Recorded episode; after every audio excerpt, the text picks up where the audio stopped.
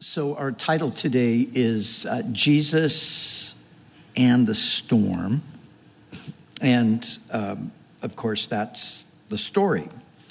And Mark records this story for us here about this, this sudden storm that came down upon Jesus and the disciples. Uh, remember that Mark is Peter's stenographer. We, we talked about this previously, where um, Mark was the one who dictated the gospel that Peter communicated to him. So, this is a firsthand account. Peter was there, and he's communicating that to Mark. And uh, of course, not only was Peter there, Peter lived there. This was Peter's life. Peter was a fisherman on this very sea. So when we, you know, think about those components, it becomes quite interesting because we're getting that, that firsthand perspective. Now, the story records the events surrounding this literal storm, but there's something behind this message that, that goes beyond just, just those immediate events and speaks to us today. And, and that is quite often the case with Scripture. You know, much of the Bible is um, historical narrative. Much of the Bible is just history, telling us about things that happen but of course, it's not written just so we could have a record of the past. It is written to teach us things today, and, and of course, every generation of Christians. Uh, as a matter of fact, uh, Paul, on two occasions, he states that in his writings. He said uh, to the Corinthians, he said the things that happened to the children of Israel happened as examples to us that we could learn. And then in writing to the church in Rome, he said, the things that were written before were written for our learning. And so as we look at the story, um, beside the, the, the record of the literal historical event, uh, there's a message that is intended to teach us about who Jesus is and what we can expect him to do when we find ourselves caught uh, you know, not necessarily in a literal storm, but um, in uh, uh, the storms of life that we all will pass through at some time or another. So we're, we're going to come to that in just a moment. But before we go there, I want to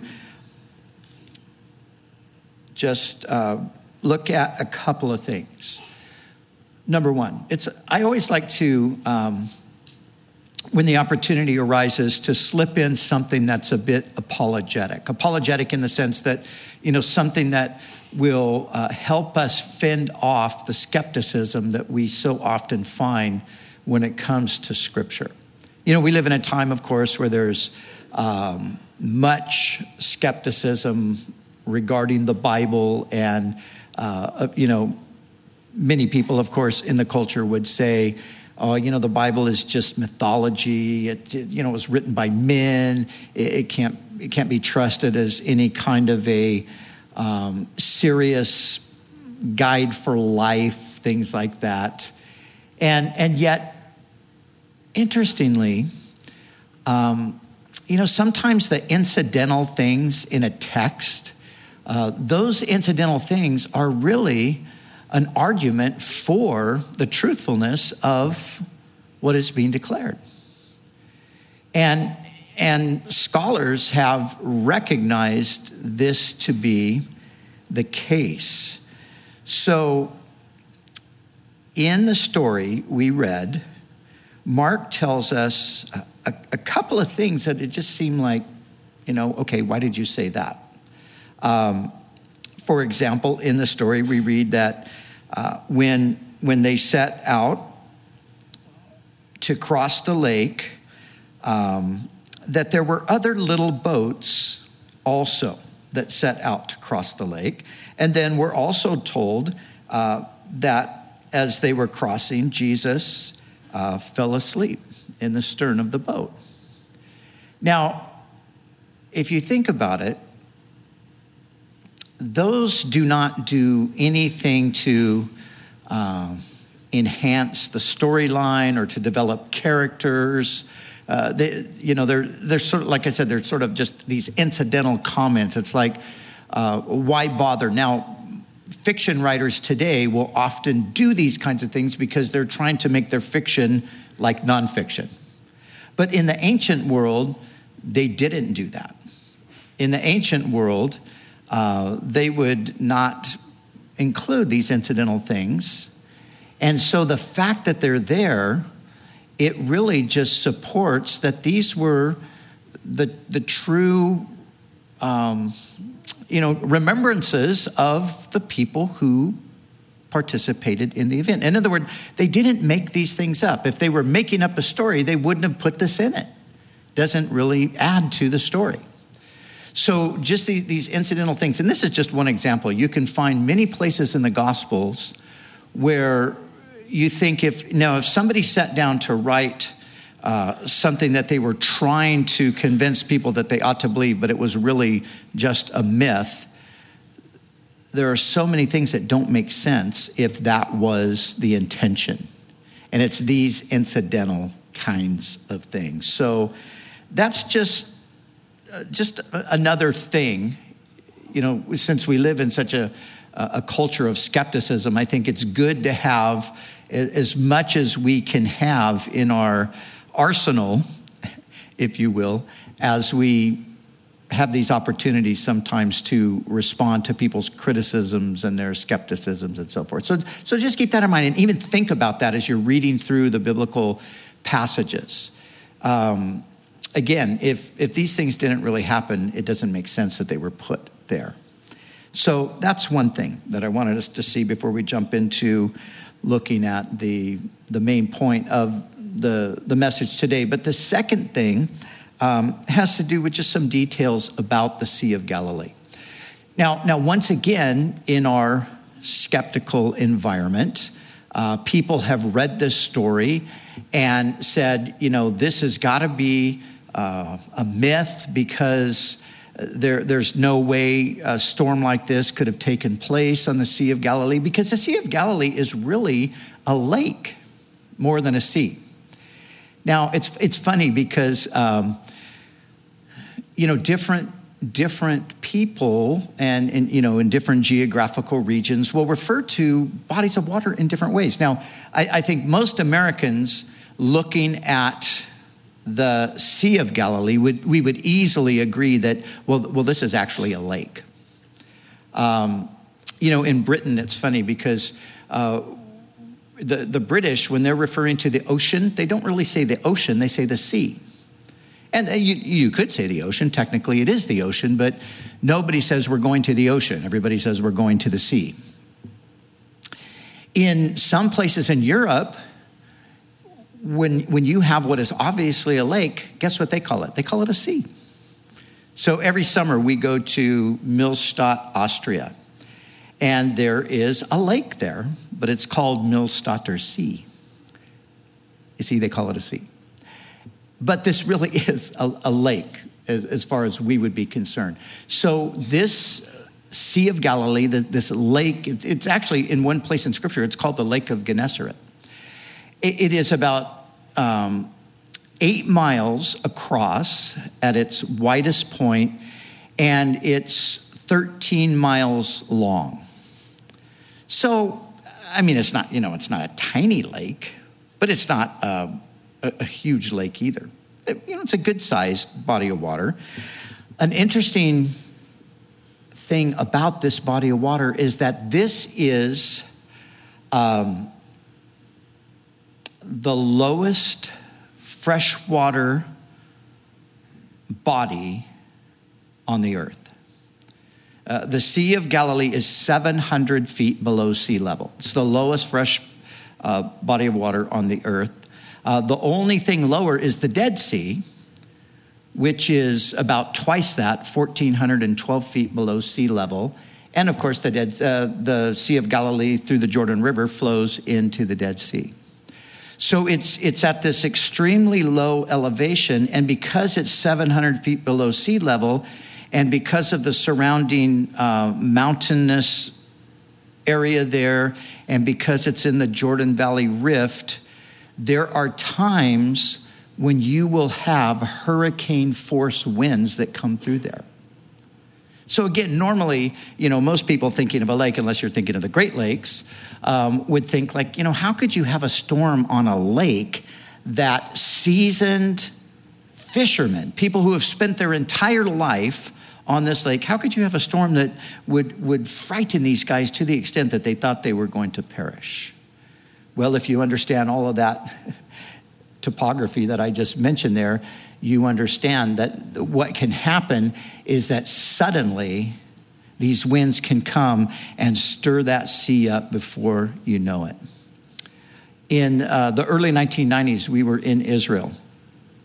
And um, we were, you know, on our trips to Israel, we always spend time in the Galilee. And generally, at least every time since uh, every time I've been there since the early '90s, you know, it's it's generally smooth sailing. It's very glassy. It's great. You just get out there, and you know, we always take a little bit of a boat cruise, and we go out and we worship and stuff. And it's always just very, very calm and nice. And uh, by the way, you can join us on our Israel trip if you would like to have that experience. But but we were there in the '90s the early 90s, and a big storm came through, and we were not able to go to the Galilee and do what we normally did because there were um, waves that were three meters high and people were being evacuated all around the shore. Now, a, a, three meter high wave is about a nine foot wave, nine to 10 foot wave. Those are some serious waves, nine to 10 foot waves. And I remember hearing that on the, um, the, the weather report in Israel when we were there. And man, I thought, I, I want to get to the Sea of Galilee, not because I wanted to go surf the Sea of Galilee nine foot waves, I just wanted to see it it just seemed like, wow, this is like one of those things that happened there in the stories in the gospel. We did have one occasion where we were actually crossing over the sea, and it was a pretty good, strong windstorm that came up. But we were in a, a, a vessel that was probably about 80 to 100 feet, and there were you know quite a few folks in it uh, but i remember even crossing at that point you know we were we were getting some good uh, kind of crashing into you know some of the waves crashing over the front of the boat and all that so all of that to say once again, even though the skeptics would say, oh, that, that never could have happened. I mean, come on, have you seen that thing? That's a lake. There's no boat that's ever going to be in danger of, of sinking on a body of water like that. Well, if you know the facts behind the topography and so forth, you know that it's not only could have happened, it still happens today. So, with that in mind, let's just consider now the story. So, take note of this because we're going to come back to this in a moment. Um, when evening had come, Jesus said to them, Let us cross over to the other side. And so they had left the multitude. They took him along in the boat as he was, and other little boats were there with him also. And a great windstorm arose, and the waves beat into the boat so that it was already filling. Now, remember, the men in this boat, at least half of them, we don't know if, if all 12 were in the boat at this point, uh, but let's just say they were. Um, at least half of these men in this boat, they were seasoned fishermen who had grown up on this very body of water. This was their life. Peter, James, John, Andrew, uh, Philip, these guys, this, this was their life. So they had seemingly seen it all. But, but this was something that was beyond anything they had ever seen, anything they had ever experienced. And they were, they were fearful for their lives at this point. So, this is a deadly and a terrifying storm that they find themselves in. Now, that was then.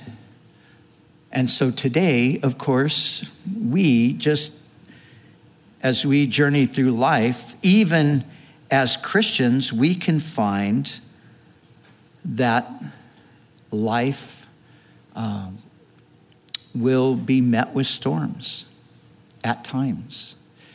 You know, Christians are not exempt from trouble.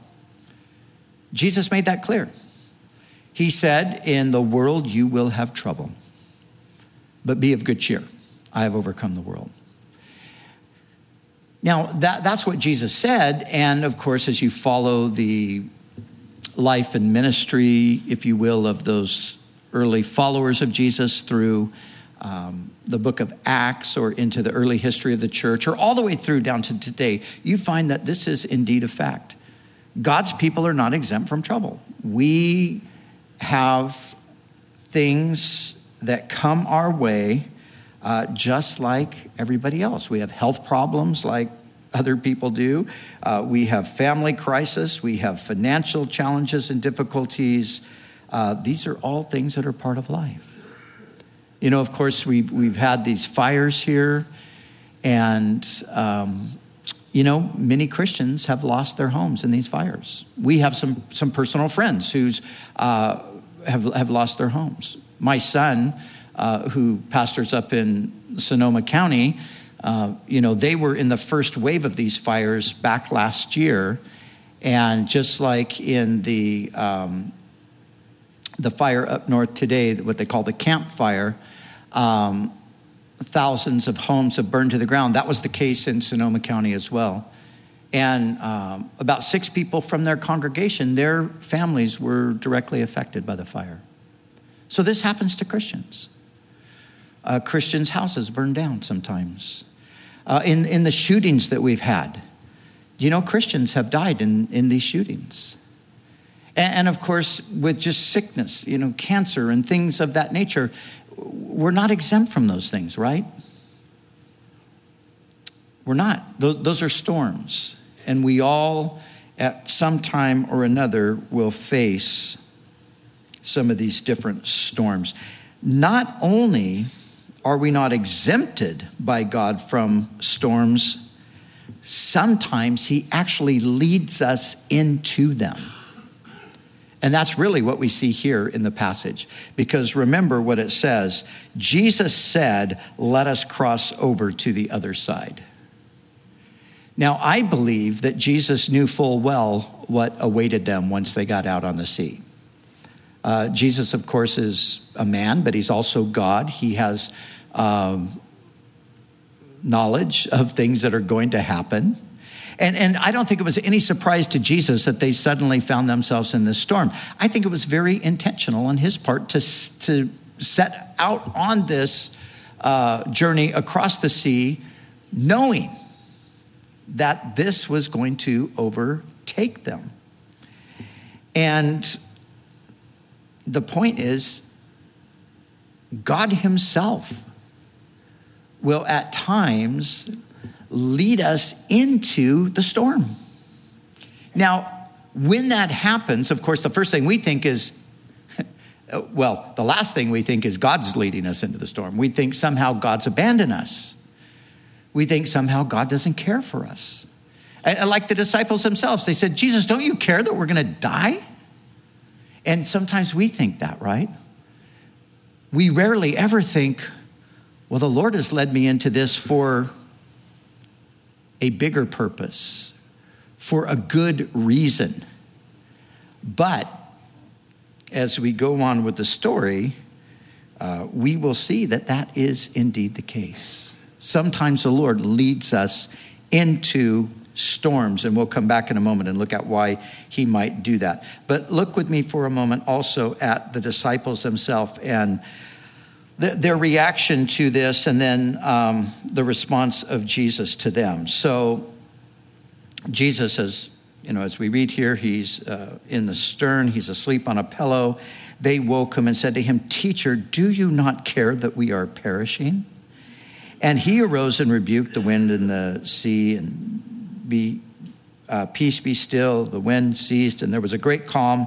But he said to them, Why are you so fearful? How is it that you have no faith?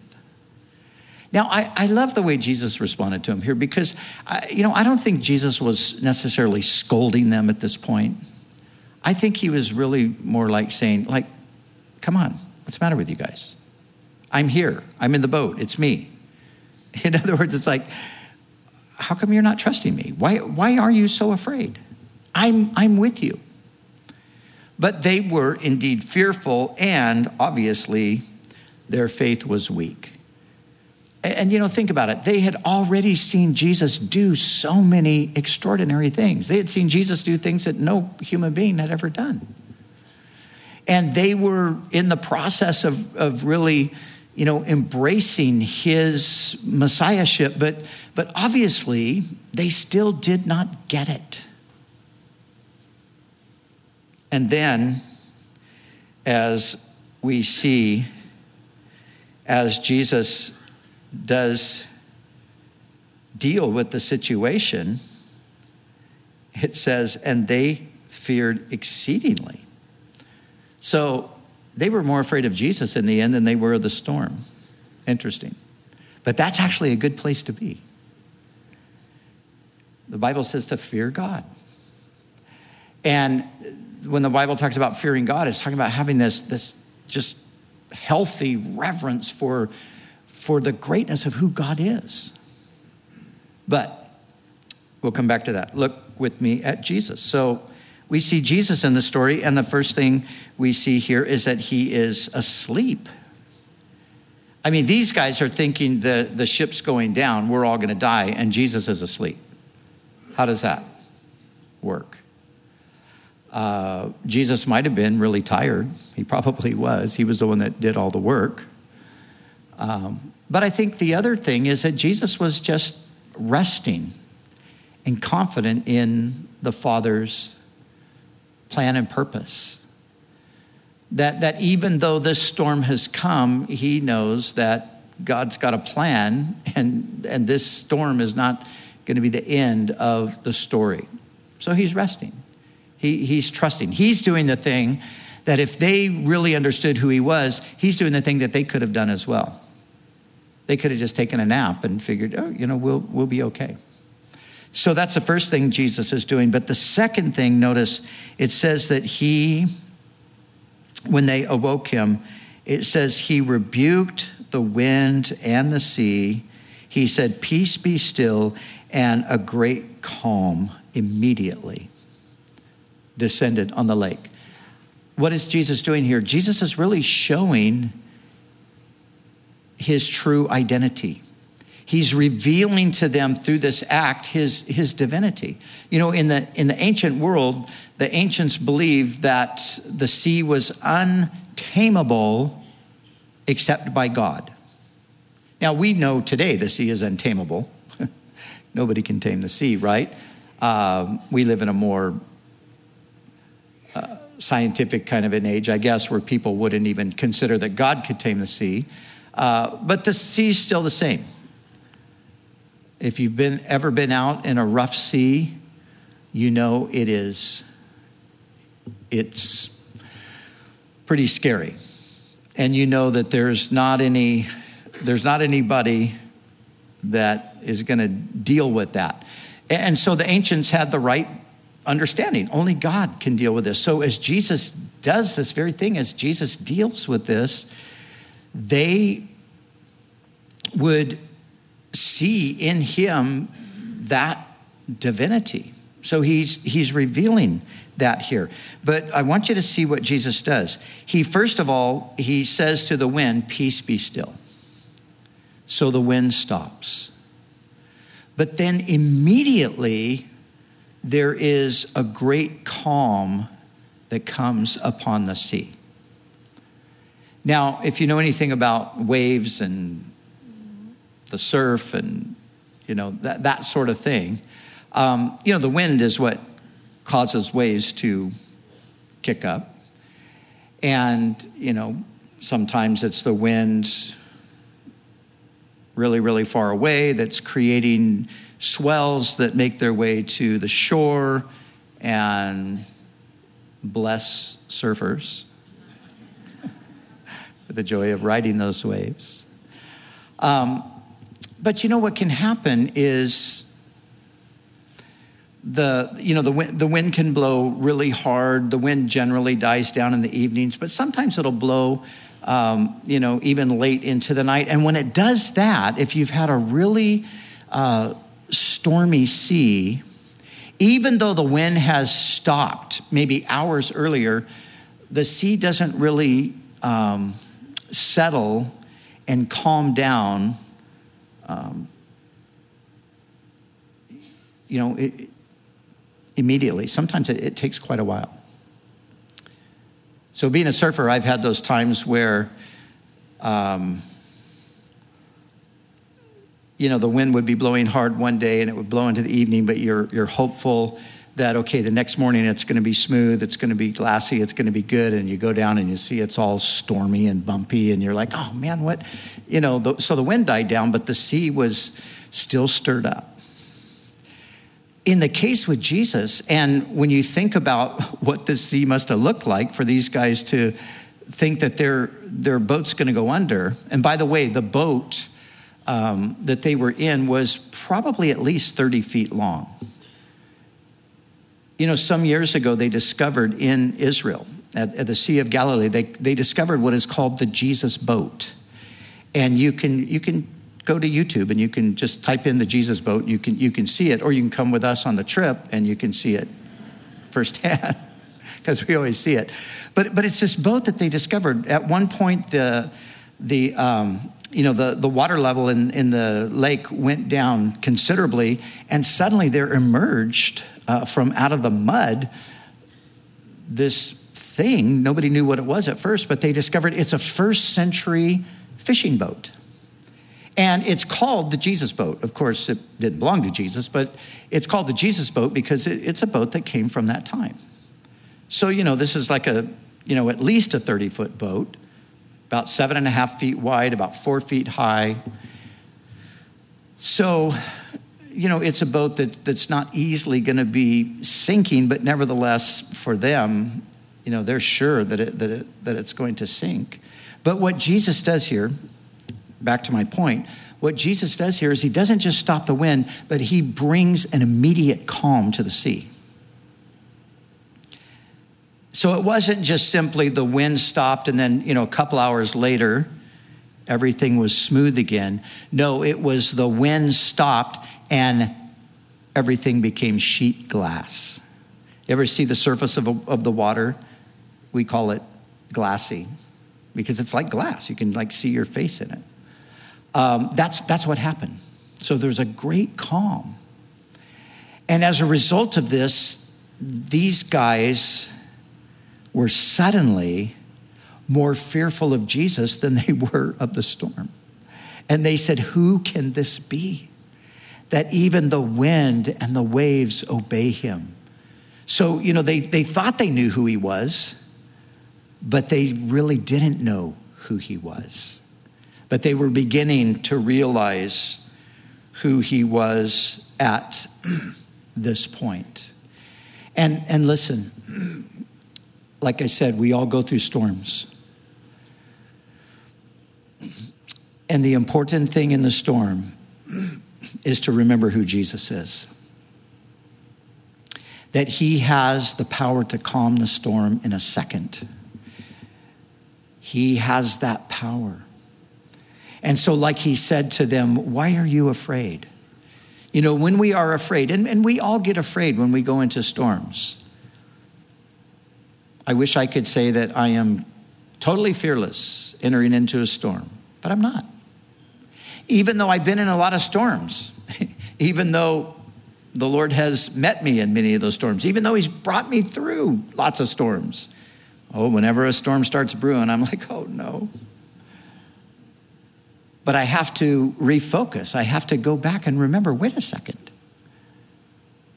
Jesus is in the boat. He, he's just like he was there on the Sea of Galilee. He's with me now. And just like he could speak to the wind and he could immediately calm the sea, he can and he will do those things for us. But I want to take us back to the question that we sort of left off on a moment ago. And as we were saying, that not only does God uh, not exempt us from storms, that there are times when God will actually lead us into the storms, as we saw with Jesus, let us go to the other side. The question is, well, why? why, would God do that? And you know, this is the big question that people have today about so much of you know what, what's happening in the world uh, the big question in the skeptics and the critics and the you know the the atheists and the agnostics and all you know it, it always comes down to this well why I listened to a debate the other day between uh, my friend Andy Bannister and uh, a man named Peter Singer, who is the, the chair of ethics at Princeton University. And, you know, here's this brilliant mind, apparently, you know, PhD, and writes a lot of books, and everybody listens to him and thinks he's knows a lot of stuff, and you know, he probably does know a lot of stuff. But what he doesn't know is the most important stuff. And, and, but my point is this, you know, sometimes you, you think that these guys, you know, and Richard Dawkins would be another person in that category, many others like him, you know, you think that well, they, they must have these like amazingly powerful arguments that sustain their atheism and influence other people. But when you listen to their arguments, it's like their arguments really boil down to this one simple thing. Why would God allow something like this?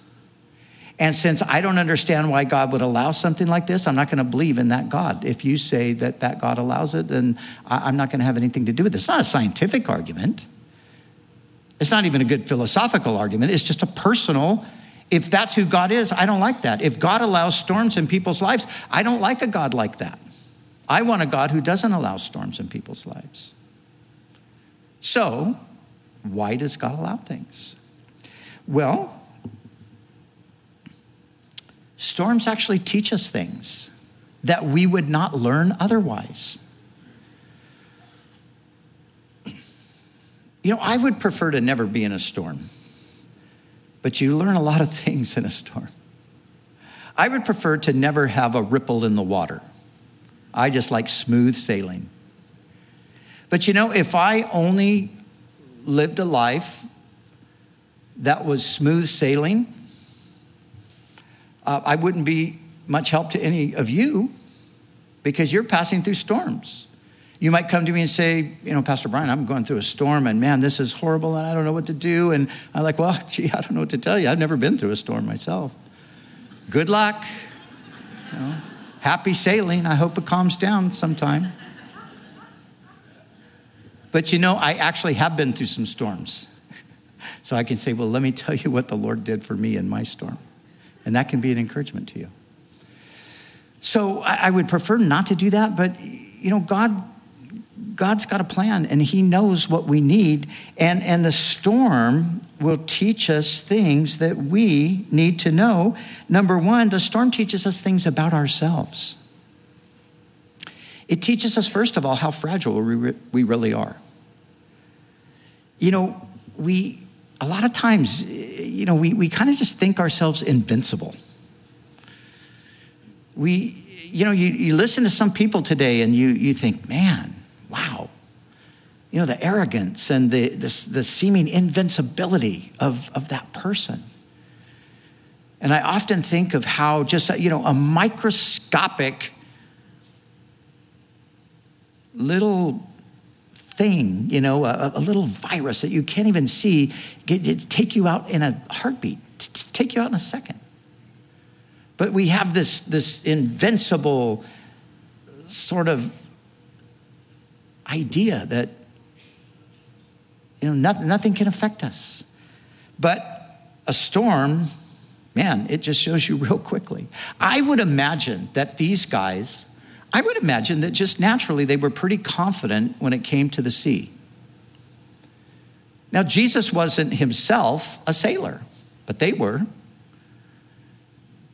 Jesus, of course, was a carpenter. Jesus grew up in Nazareth, which is on the other side of Galilee. These guys grew up right on the sea. They'd been on the sea their whole lives. I would imagine that they were probably a little bit self confident about the sea.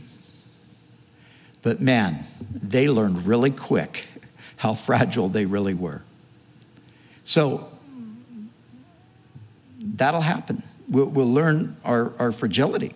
Uh, we'll learn how ignorant we are. Again, we tend to think we know a lot of things.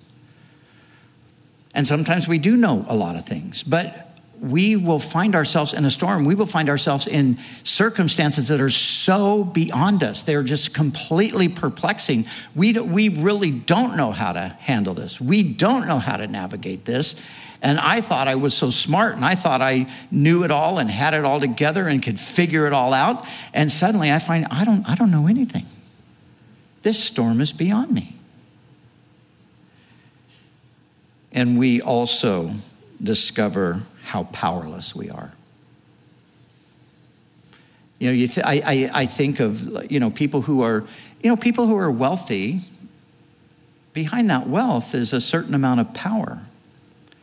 And they put a lot of confidence in that wealth and, and in the power that has come from it. But you know, many people discover in certain circumstances, in many storms of life, that power does nothing. That power can't change a thing. You might have all of that power. You might be a person of tremendous influence and authority, and you know you might have uh, you know hundreds of people that just you know when you snap your fingers they jump, but you you find yourself in a situation where you have no power. That's what a storm does. A storm teaches us about ourselves, but the storm also teaches us about God. Because you see, it's during the storms that because we realize how helpless we are, we look beyond ourselves, we start to look to God, and then we find that God actually exists and God actually has power. And that's the first thing that we see that, that God has power. There's no storm that he can't calm. And Jesus is doing this literally physically to teach us the lesson that even in the most intense storm, the storm that has frightened these seasoned sailors to the point that they think they're going to die, just take that and transfer it over to anything that you might go through. Uh, the lesson is God has power to subdue all of that. God has power to bring peace and to calm the whole situation. We learn that about God in the storm. We learn that not only is God powerful, but when we recognize the power of God, we also then understand the wisdom of God because no one could have the power that God has without also having the wisdom. You know, when I, when I think of the demonstration of God's power in creation, you know, when you, when you really start to look at at just the created order. When you start to look, whether you want to look at the, the micro universe or the macro universe, you, know, you want to get out a, a, a, microscope and you know look at the, look at the details of things that we can't see and the complexity, or you want to get the you know the Hubble telescope and you want to look out at the you know the expanse of the universe. What, whatever thing you look at, um, not only do you realize the power of God, but you realize the wisdom of God. Man, what kind of wisdom made this and orders this and it controls it. So when I recognize the, the wisdom of God along with the power of God, then I start to think, well, maybe God knows what he's doing after all. And maybe being in this storm isn't what I thought it was, my demise, maybe it's through this storm that I'm actually going to have a greater experience with God. That is what the storms will do. And they will also, thirdly, show us the faithfulness of God. The faithfulness of God. Jesus rebukes these guys. He says, Why are you so afraid? Where's your faith? What, well, where was their faith supposed to be? Well, it, should have been in Him, but it could have also been in His Word because Jesus said, Let's go to the other side. Jesus didn't say, Let's go out in the lake and die. He said, Let's go to the other side. And listen, God is faithful. And all of us need to learn the lesson that when God speaks, we take it to heart and we trust because God is faithful. God is faithful. Now, I, I, have to tell you something personal. So, right this today, my daughter is going through a really difficult time. And uh, she, she's her health is good, all of that. It's, it's a different it's a different kind of a problem. But her marriage is good too. Her kids are good, but she's going through a struggle. And Cheryl and I, of course, you know, this is our daughter. We love her, and you know, parents, you want to come to the rescue. You want to deliver her from that situation. Uh, and, and a lot of it's happening, I mean, even as we speak. So we're, you know, getting text and conversations on the way to church this morning. And I seriously got up here first service. I was so preoccupied with what she's going through. It was difficult for me to even start the message. But then as I began to share the message, I began to feel like, oh, yeah, like this is a storm, right? And we're in the middle of it, and she's in the middle of it. And, you know, I want to rescue her. She's my daughter. I want to just go and just extract her from that situation, and I want to slap around those people that are giving her a hard time. And, you know, that's what I want to do. And Cheryl wants to do that too. so she was telling me after the message this morning, she goes, Man, were you preaching to me today? Or she said, You're preaching to us. Yes, I am preaching right to our own situation. But, um, but anyway, as I'm, you know, as I'm uh, thinking about, about all of this, it's like the Lord saying to me, because, you know, as the father, I'm, I want to take it all on myself. The Lord saying, Brian, this is, this is everything you're talking about. This is a storm that she's going through, but she's not going to sink. I'm with her. And just like I've proven myself to you over and over and over again throughout your life, I, I got to prove myself to them too. You know, how many of you have kids in the room? You know, I often think about this. I think, I, I mean, seriously, I've been through some really tough things in my life. And, and I know that those things have actually forged much of who I am as a person and as a Christian and as a pastor.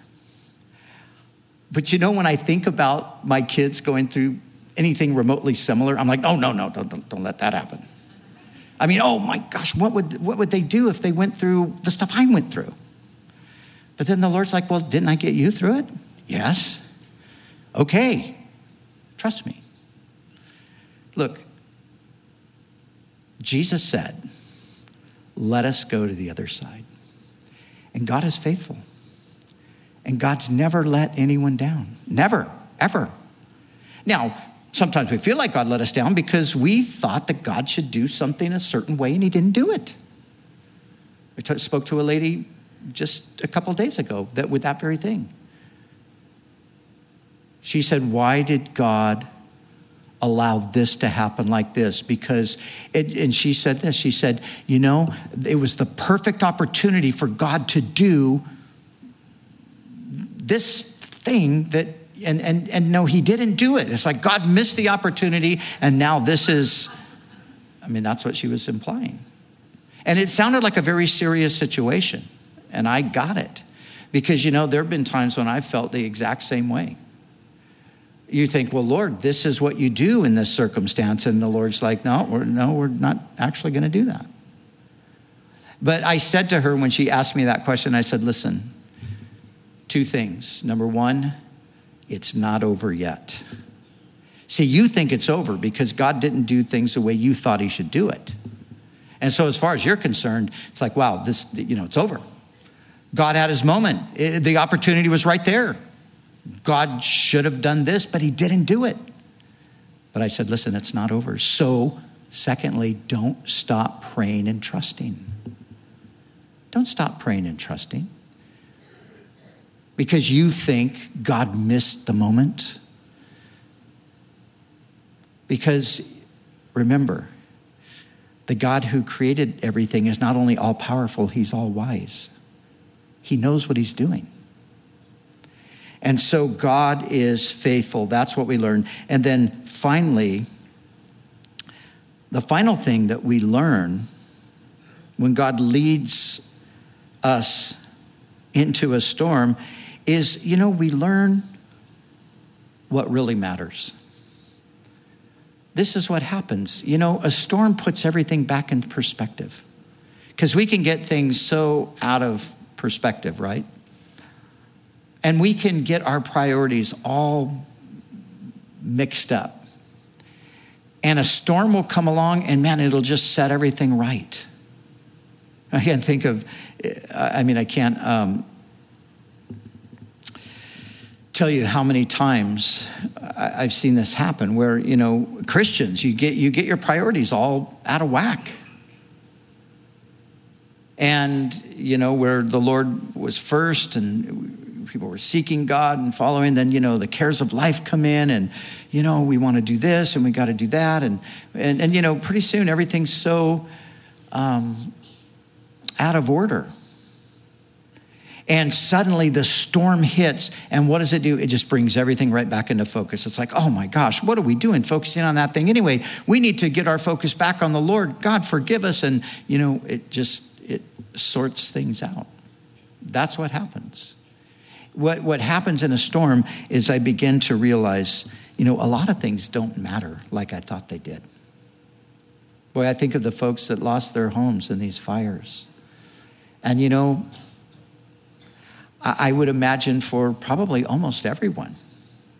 Believer or unbeliever, I would imagine almost everyone's probably thinking, well, you know, a lot of that stuff didn't matter. A lot of that stuff that we were really hoping in and that we were putting our trust in and we were planning on, and now it's gone. It has literally gone up and spoke. It's, it's nothing but a pile of ashes. Man, that'll get your priorities sorted out. But that's what happens. And that is why God will at times not just allow us to go into a storm, He will direct us into one to get our priorities sorted, to get our perspective back where it should be. And so, Listen closely. Don't be afraid.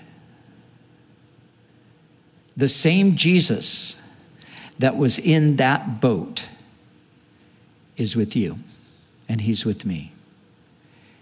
And he's the one who has the power to say to the wind, Be still, and to the sea, Be calm. And, and he knows the right moment when that needs to be done. And, and for you, maybe today you feel like he must be asleep in the boat. Or maybe he's not even in the boat. Maybe he doesn't even know that I'm in the boat and I'm sinking. No, he knows. He knows all of that. But in his great wisdom and love, he also knows when to speak peace to the situation. But for now, like he said to them, Why are you afraid? He, he's, with, he's with us in the storm. And he wants us to rest in that, just as he was resting in the boat then. Now, one final thing. And this, we're going to take a bit of a different turn here as we close today. Um, there's an interesting parallel between the story that we read here and another story in the Bible. And I'm going to read to you uh, a portion from a book written by um, Timothy Keller. I've quoted Timothy Keller many times. Uh, in his, his study through the Gospel of Mark, um, he does this interesting, he, he brings out this interesting parallel between the story that we have here and the story of Jonah. And I want to kind of tie it all together with this. So let me read this to you. He said this He said, Mark has deliberately laid out this account using language that is parallel, almost identical, to the language of the famous Old Testament account of Jonah. Both Jesus and Jonah were in a boat, and both boats were overtaken by a storm. The descriptions are almost identical. Both Jesus and Jonah were asleep. In both stories, the sailors woke up the sleeper and said, We're going to die. And in both cases, there was a miraculous divine intervention and the sea was calm. Further, in both stories, the sailors then became even more terrified than they were before the storm was calmed. Two almost identical stories with just one difference. In the midst of the storm, Jonah said to the sailors, in effect, there's only one thing to do. If I perish, you survive. If I die, you will live. And they threw him into the sea, which doesn't happen in Mark's story, or does it? I think Mark's showing that the stories aren't different when you stand back a bit and look at them with the rest of the story of Jesus in view. In Matthew's gospel, Jesus says, one that is one greater than Jonah is here, and he's referring to himself. He would say, I am the true Jonah. He meant this. Someday I'm going to calm all storms, still all waves. I'm going to destroy destruction, break brokenness, and kill death.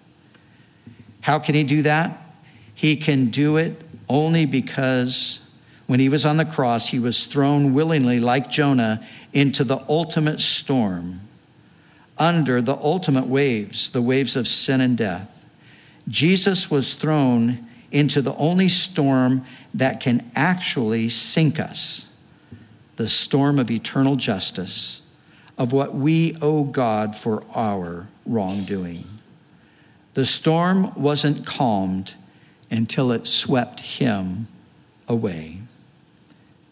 As Jonah was three days and three nights in the belly of the great fish, so the Son of Man will be three days and three nights in the heart of the earth.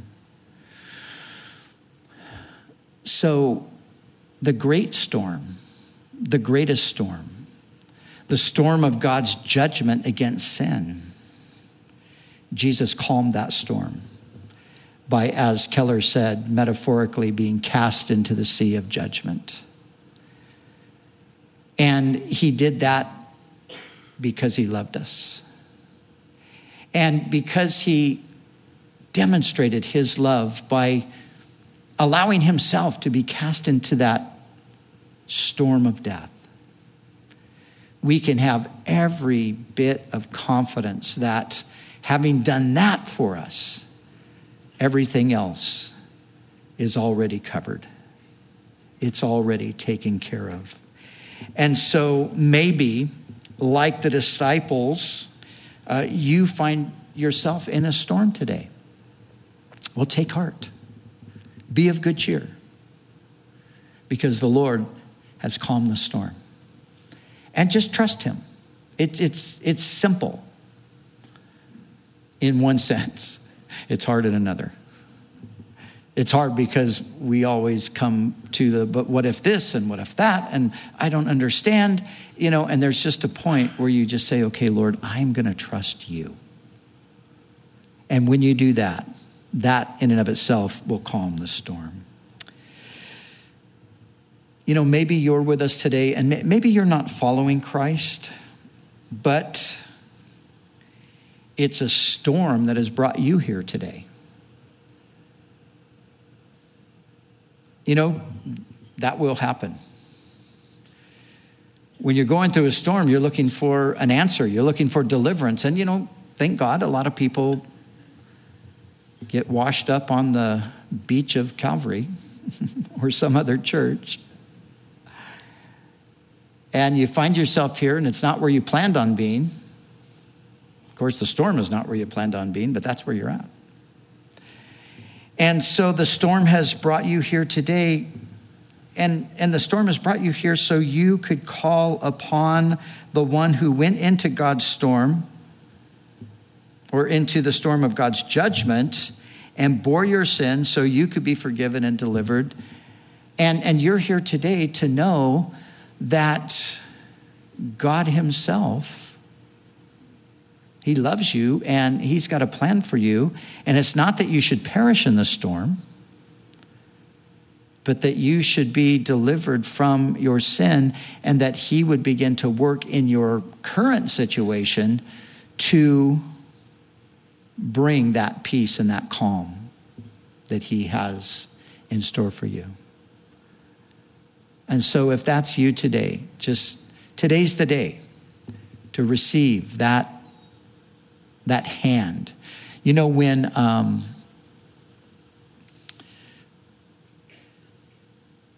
and you think, you think of you know somebody that's out in, in a stormy water, you know, somebody gets washed down a river or somebody's out in a lake or, or out in the sea or whatever, you know, what, what do we throw to them? We throw to them a lifesaver. Well, Jesus is that lifesaver. God's thrown out to us the gospel, and all we do is just grab on. And that's it. And so today, just grab on to the Savior.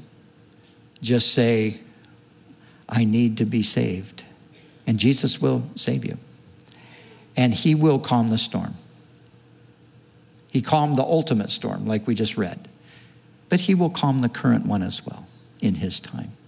And you can rest in that. So, Lord, we thank you that this is true for us today. Just like you calmed that literal storm, you took those waves driven by that hurricane force wind and you just made the whole thing sheet glass. We thank you that you're able to do that for us. And Lord, I pray that you would speak that to each and every heart that needs to be calm today in Jesus' name.